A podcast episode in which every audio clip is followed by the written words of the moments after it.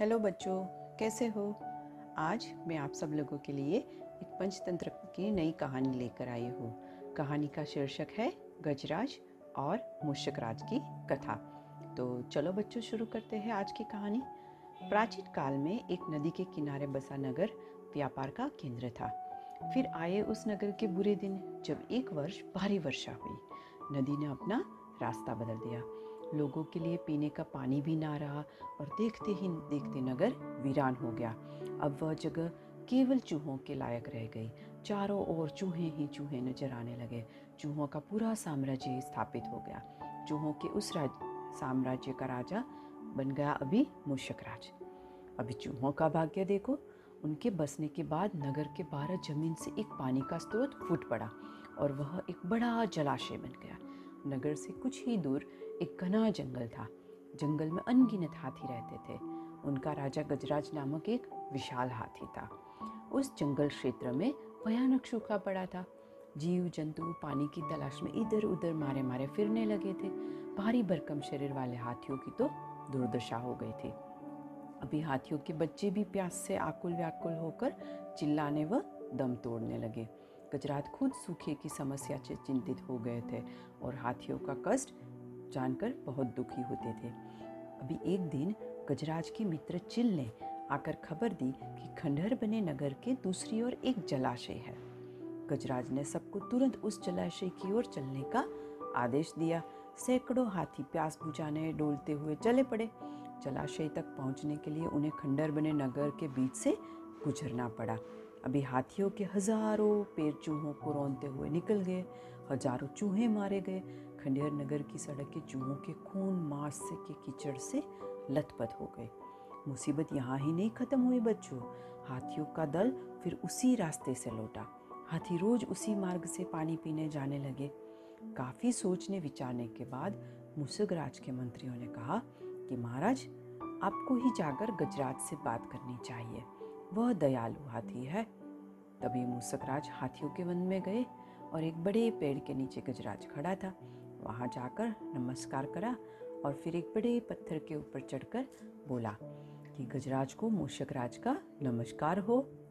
महान हाथी जी मैं आपसे एक निवेदन करना चाहता हूँ। आवाज़ गजराज के कानों तक पहुँच नहीं रही थी और दयालु गजराज उसकी बात सुनने के लिए नीचे बैठ गया और अपना एक कान पत्थर पर चढ़े मूषक राज के निकट ले जाकर बोला, नन्हे मियाँ, आप कुछ कह रहे थे? कृपया आप कह सकते हैं जो भी कहना हो। तो मुशक राज बोले, हे गजराज, मुझे चूहा कहते हैं। हम बड़ी संख्या में वो खंडर बनी नगरी में रहते हैं। मैं उनका राजा हूँ। मेरा नाम है राज आपके हाथी रोज जलाशय तक जाने के लिए नगरी के बीच में से गुजरते हैं। हर बार उनके पैरों तले कुचले जाकर हज़ारों चूहे मरते हैं। यह मूसक संहार बंद ना हुआ तो हम तो नष्ट हो जाएँगे। गजराज ने दुख भरे स्वर में कहा मुसकराज आपकी बात सुनकर मुझे तो बहुत शोक हुआ है। हमें ज्ञान ही नहीं था कि हम इतना अनर्थ कर रहे हैं। हम नया रास्ता ढूंढ लेते। मुसकराज कृतज्ञता भरे स्वर में बोले कि, गजराज, आपने मुझे जैसे छोटे जीव की बात इतनी ध्यान से सुनी? आपका बहुत शुक्रिया। गजराज, कभी हमारी ज़रूरत पड़े तो हमें याद कर लेना। गजराज ने सोचा कि ये नन्ना जीव हमारे किसी काम का क्या आएगा। सो उसने केवल मुस्कुराकर मुशकराज को विदा कर दिया। कुछ दिनों बाद पड़ोसी देश के राजा ने अपनी सेना को मज़बूत बनाने के लिए उसमें हाथी शामिल करने का निर्णय लिया। अभी राजा के लोग हाथी पकड़ने आ गए। जंगल में आकर वे चुपचाप कई प्रकार के जाल बिछाकर चले जाते। सैकड़ों हाथी पकड़ के लिए ले गए। एक रात हाथियों के पकड़े जाने से चिंतित गंजराज जंगल में घूम रहे थे कि उनका पैर सूखी पत्तियों के नीचे छल से दबाकर रखे रस्सी के फंदे में फंस जाता है। जैसे ही गजराज ने पैर आगे बढ़ाया रस्सा कस गया और रस्से का दूसरा सिरा एक पड़े के पेड़ के मोटे तने से मजबूती से बंधा गया। गजराज चिंदाड़ने लगा। उसने अपने सेवकों को पुकारा लेकिन कोई आया नहीं। कौन इस फंदे में हा, हाथी के निकट आएगा? एक युवा जंगली भैंसा गजराज का बहुत आदर करता था। जब वह भैंसा छोटा था तो एक बार वह एक गड्ढे में गिरा था। उसकी चिल्लाहट सुनकर गजराज ने उसकी जान बचाई थी। चिंगार सुनकर वह दौड़ा और फंदे में फंसे गजराज के पास पहुँचा। गजराज की हालत देखकर उसे बहुत कष्ट हुआ।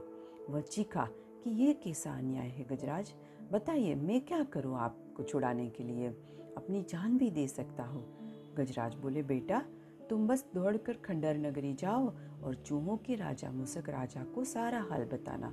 उसे कहना कि मेरी सारी आस टूट चुकी है, अब वही मुझे बचा सकते हैं। पैसा अपनी पूरी शक्ति से दौड़ा और मुशक राज के पास गया। सारी बात बताई और मुशक राज तुरंत अपने बीस तीस सैनिकों के साथ भैंसे की पीठ पर बैठा और वो शीघ्र ही गजराज के पास पहुँचे। चूहे भैंसे की पीठ पर से कूदकर फंदे की रस्सी कुतरने लगे और कुछ ही देर में फंदे की रस्सी कट गई और गजराज आज़ाद हो गए। तो यही थी कहानी बच्चों। इस कहानी से हमें क्या सीख मिलती है? हमें सीख मिलती है कि हमेशा हमें एक दूसरे के प्रति सद्भाव व प्रेम रखना चाहिए। तभी हम एक दूसरे के कष्ट को हर सकते हैं। तो यही आज की हमारी कहानी का सीख है। कल मिलते हैं एक नई कहानी के साथ, नए शीर्षक के साथ। तब तक के लिए सबको मेरा good bye good night and do take care of yourself